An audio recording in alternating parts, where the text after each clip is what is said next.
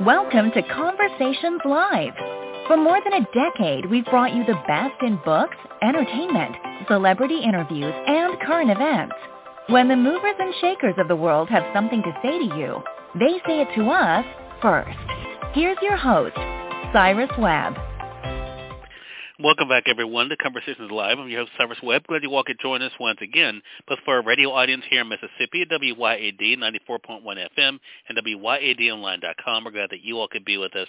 Also, tuning into our online affiliates around the world, we appreciate you all being with us as well. As you guys know, this month we've been recognizing National Book Month, and I'm excited to welcome author David Pruitt to our program today. David is celebrating his new book called Relative Distance. We're going to talk to him not only about the writing of the book, but the reflection on his own life, his journey and what he hopes you as a reader are able to take away from it. If you all are just now finding out about the book, of course we'll let you know how to get your own copy of it and stay connected with David. But David, thank you so much for the time. Really appreciate it. Well, Cyrus, it's great to be here. I appreciate your time. Well, this book, I have to say, uh, there's so many things I think readers will be able to take away from it. We're going to dive into some of that, but I want to talk to you about this experience. I mean, you lived this account that we're able to read about. What has it been like for you now to be able to share it with the rest of the world?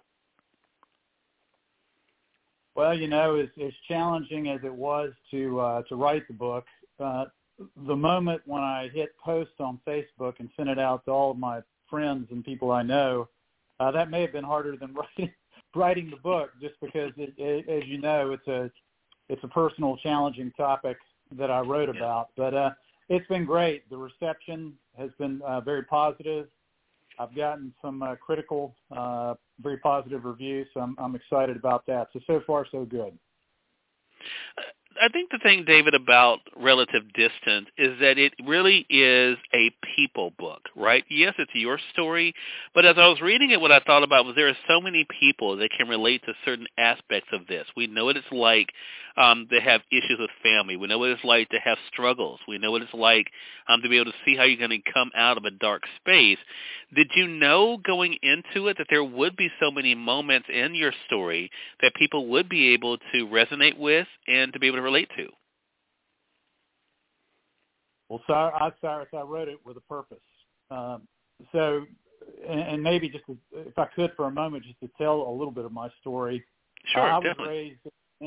Thank you. I was raised in, in the blue collar South in Greensboro, North Carolina. I had two older siblings. Uh, my father was a hard worker. He was a factory worker. My mother was was a kind person, but she was mentally ill probably schizophrenic, and she was out of my life by the time I was 10 years old.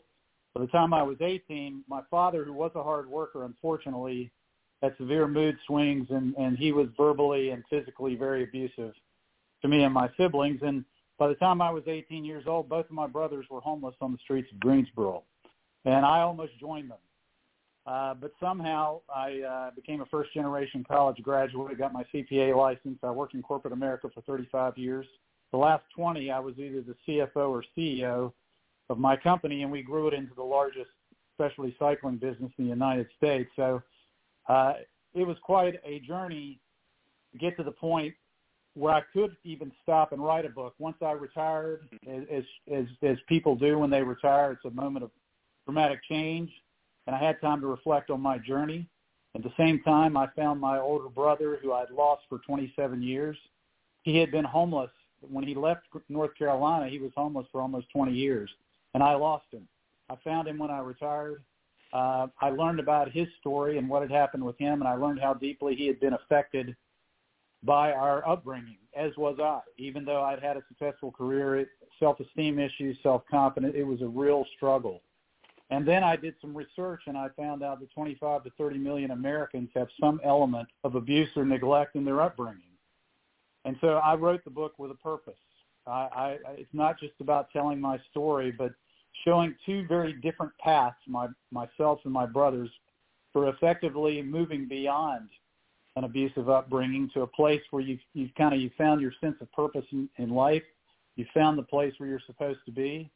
And, uh, you know, all proceeds for this book, uh, I'm not putting it in my pocket. I'm donating it to Prevent Child Abuse America. It's important to me. I think it's an important message. And, uh, you know, I've wanted to send a message, and uh, I hope I've written a good book and told a good story in the process. Well, you have, and and that kind of goes to what I was saying, uh, David, about the relatability aspect of it, because I, I I do think it reads very personal, and not just very personal because it is yours, but I think because it's ours, uh, in, in many respects. You know, we all again can kind of know someone uh, who is able to relate to some aspect of, of the book. I want to ask you about something you just mentioned, though, because it does come through in the book. I mean, there are, you know, we have always heard, and I've over the years on this program, I've heard individuals who may have survived the tragedy and they have survivor's guilt. There are other people who have gone through a loss and they have guilt because, you know, they were able to come out relatively well while others did not. What was it like for you to grapple with being able to be okay with your own success, uh, David, knowing that it was not easy for everyone in your family? Well, you know that's that's that's a great question, and you know when I started writing the book, one of the things I it's the whole you know nature versus nurture question. I you know I struggled quite a bit at Stan why my life had gone in the direction that it went, and and and my brothers who are doing very well now, I'm extremely proud of, had had the struggles that they had. Um, you know, I, it's hard to answer that question. I will say this: the line dividing the the trajectory that my life took relative to particularly my brothers was extremely thin. A decision here, a choice there, our lives could have gone completely differently. So I'm just grateful for where my life went I'm grateful that my brothers are doing well now. I'm very proud of them. And I don't spend a lot of time anymore thinking about the different trajectories that our lives took, only that we all arrived at the place that we needed to be. Yeah. But you, there is something in the in chapter 18 in Epiphany, David. You talk about though, you realize that there is there is a decision to be made, right? And and I think I love the way that you said it as you're kind of thinking about the direction that you want to go versus the other direction that you could go in. You say, for the first time in my life, I make plans, somewhat blurry and not fully formed, but plans nonetheless. And I thought that was really powerful. I made a note of that because I think for so many people, even though they may not have it all figured out, um, you know, they have a they have a choice. They have a choice whether I'm going to keep going. I think you know a lot of that has to do with faith. You know, realizing you don't have to know the full picture just to keep going, or to give in to the despair. Talk to us about that choice and what that's been like for you in your life, David, to to choose to move forward even when there was uncertainty around you.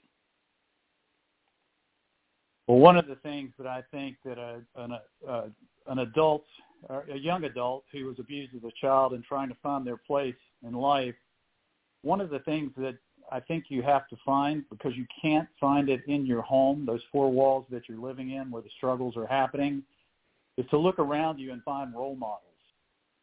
And one of the things that I saw is I saw people that were taking their life in a better direction.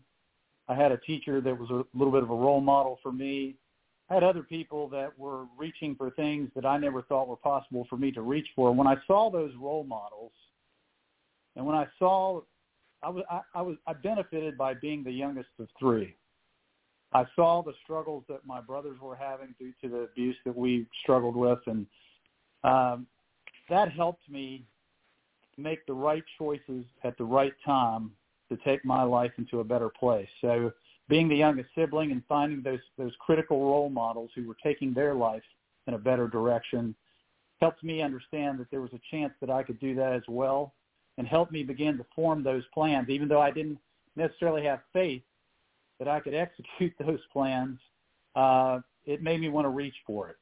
And uh and I didn't have that desire to reach for it until I had reached that you know that age of 18 or so when it was really you know, I was a little bit more uh, a little bit more mature and ready to take a chance and ready to be to have a little bit of courage. Yeah, there there were um, some parts that were difficult to read in the book, uh, David, and I can only imagine what it was like for you to have to relive it, um, to share it. But um, for yourself too, as you mentioned, I mean, you you wrote this with a purpose. How much of that purpose also was your own your own healing? You know, I've had a lot of people ask me if it was a cathartic experience to write the book. You know, I'm I'm at a point in my life where I'm surrounded by people who love me. I've had enough, and God has been good. I've had enough tangible accomplishments to to make me leave, you know, to allow me to leave those times, those earlier times behind a little bit at the point that I wrote the book. Hmm. So I don't know that I necessarily uh, was in pursuit of healing or even received healing because I think I'd gradually over time gotten my life to a better place. Uh, again, I've always been, and I, I don't know why, I've always been a driven person who, uh, and so my, yeah, my mission with the book was really my focus and uh, the healing part of it, not so much. And maybe that's unusual. I don't know. But I was just at a point in my life where uh, God had been so good to me, and I, I'm so grateful for it that uh, I didn't need to be healed. I just want to help. Does that make sense? It, it does make sense, and it leads me to another point I want to read in the book in chapter 26, and I think it goes to what you came to realize about yourself, David, but also what the reader by this point hopefully will realize about themselves. You, you, you say this, uh, and I thought this is, is such a powerful thing. As adults, it can lead us toward feelings of anxiousness and a sense of worthlessness that needs to be disproven almost daily by tangible accomplishment or the love and assurance of family and friends. Some of us don't make the casual connection between the anxious feelings of today and the brutal uncertainties of the past. Understanding that link and recognizing that our circumstances have changed for the better can free us from the fear and the difficult memories. This is the part that really got me, David. You say we must understand that we're no longer helpless, no longer defenseless, and that we can now protect ourselves and are worth protecting. That leads me to the question about worth. How does it feel to know, to look at yourself in the mirror not having to have the accomplishments you've had, not having to have that pat on the back, but to look in the mirror and to know that you are worthy? Well, uh, you know, I mean, I mean, it feels good. I'm not sure that we ever, uh, you know, the key, I think, to living effectively uh, as an adult who's abused as a child is staying present. And staying present allows you to take a full accounting of yourself, including the worth that you have as an individual based on you know the people around you and and maybe the way you've been able to influence them. So I you know just being at this point in my life is a much easier look in the mirror than it was okay. when I was a teen and had no idea you know what I could do or what I was worth and so that that look is much easier and you know, it's hard to put aside the journey. Uh, you know, every time you look at yourself because that journey is always in your mind. But um, no, I, I'm I'm more comfortable in my skin than I've ever been, and that's that's a journey that goes on. And for the reader then, David, when they get to that point in the book and read those words about they deserve to be protected, they deserve to be loved, they deserve to, in many effects, what I feel like you're saying is they deserve to be seen. Uh, what do you want them to know then about their own worth and their own value? Well, I, uh, I also refer in my book that we are the sum of what we do right? And so I think uh look, if you're if you're a good-hearted person who's tried to be caring to those around you, you've got a lot to be proud of. You've got a lot to feel good about, no matter what someone might have done to you in an earlier time that was completely out of your control. You know, look at the sum of what you've done with your life, and if you can look in that mirror and feel good about it, not to say that any of us have been perfect because we haven't, and I certainly haven't, but uh, if we know that our intentions are good and what we've done has been good for ourselves and for others, I mean, I think that's you know, that's all the worth you need. You know, it's it, the problem with the things that happen to us when, when we're young. It becomes part of the core who we are, and uh, the good news is, is that core of who you are can be changed over time. And uh, you know, I, I just think that uh, you know, take ownership for your life you know, hold yourself accountable to be the person that you want to be. And if you're doing that and you're treating others right, there's no mystery in that.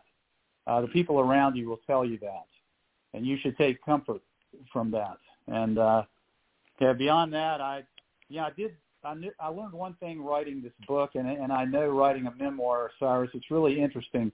You're you're writing and you're telling your story, and people are interested in your story, but they're not reading your book to learn about you. They're reading your book to learn about themselves. Yeah. And so, if you can take something from this book, which I, I, with real intent, tried to d- deliver messages that you could take from the book that can give you some sense that can add to your view of your own worth, well then that's exactly what I wanted to do, and I and I hope I have done that, and I hope I've answered your question, Cyrus. You did, you you, you did, but I have another question, Dave. so okay. so with that being said, then, uh, and, and I love what you said then about the reader. Going back to how uh, during the month of October we're celebrating uh, National Book Month, out, out of all of your achievements, did you imagine that one of them would be that being a published author? So here, I got an interesting story, a quick one for you on that. So when I was 20 years old, I had moved into to the dorm, and I'd gotten out of my home where I'd had all the struggles. I was in college, and I was having a beer one night with my roommate, who's still a dear friend today, and I told him that I was going to write a book one day. When I was 26 years old, I met my wife and I met my future father-in-law for the first time, and he was giving me the once-over, as he should have, because he's got a wonderful daughter and he's a good man. And he wanted to know what I was going to do with my life, and I told him that I was going to bust it in corporate America and and try to grow a company, but I was going to retire at 55 and I was going to write a book. Hmm. And I did not expect that to happen. I did not know that this is what I would write about. I originally intended to write a fictional thing that I had in my head, but when I started that process, it seemed trite, given all that had happened in my life and my brother's lives. And then I knew that this was the book that I was supposed to write, and I'm thankful that I had the capacity to write it, and I'm uh, I'm proud of the quality of it, and I hope it will will do what I intend for it to do. Yeah. Well, I'm sure it would, David. I mean, I think it is written in such a way that is definitely uh, relatable, um, but also I think um, inspiring. It's inspiring. I mean, to remind us what we come out of, and and yes, everyone's situ- situation is different, but I think the thing again that comes through in the book is the importance of not giving up, but also something that you reference even in this conversation. I remember in the book as well. You have to keep looking forward. So this is the last thing I'll ask you about then, David, because I think all of us have had some type of trauma, right, in our lives. And I think it is very easy for us to keep going back to that as to why we feel the way we feel, why we are the way we are. How important has it been for you and you feel like for our audience to make sure that they acknowledge what has happened but not be defined by it? I, I think that's a great point. I know that for years I, I was heads down trying to raise my two sons and be a good husband and uh, further my career. I was heads down doing that, and I tried not to look back. Uh, although I have the occasional nighttime things that I dealt with, uh, but I, I will say, and I think a lot of people do that today. They don't want to talk about this. They want to look back at that, and, and I do understand that. But I will say this: that when I wrote this book, it really helps me understand some of my behaviors of today, some of my feelings of today, and as you mentioned that passage in the book, that causal connection between my behaviors of today, how I feel about my life, and what happened to me er- earlier. Once I made that connection, and hey, this is why I feel this way, then it helped me to ra- rationalize my emotions a little bit and get a better hold of who I am and the type of person that I want to be and how I want to behave. It really was helpful to me.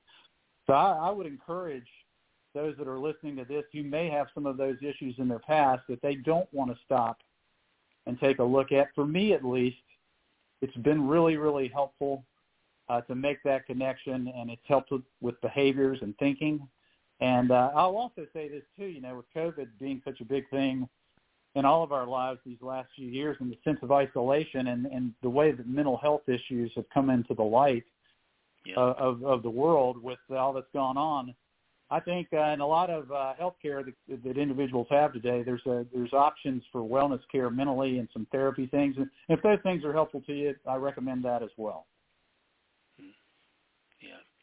Such a great point and such a great conversation with you, David. So glad you could come by. Again, everyone, David Pruitt has been our guest. Relative Distance is the book available through our friends at Amazon.com, published from our friends at Spark Press. I always enjoy their books, and this is another great one. Uh, David, how can our audience stay connected with you? So I have a website, uh, davidlpruitt.com, that will have a little bit more of my story, some information about the book, some statistics and information about child abuse and even homelessness. And uh, I'll also be doing uh, some email newsletters and some things in the future that if you want to stay connected to me, that would be a great way to do it. But I certainly appreciate uh, your interest in my book, Relative Distance. And uh, Cyrus, thank you so much for giving me this time with you. Definitely on mine. Really enjoyed it. Looking forward to speaking with you again, David. All right, Cyrus. Thank you. And we you're welcome. And we thank your audience for tuning in to another great segment of Conversations Live. Until next time, I'm your host, Cyrus Webb, saying as always, enjoy your day, enjoy your life, enjoy your world. Thank you all for choosing Conversations Live. And let's go make today amazing. Take care.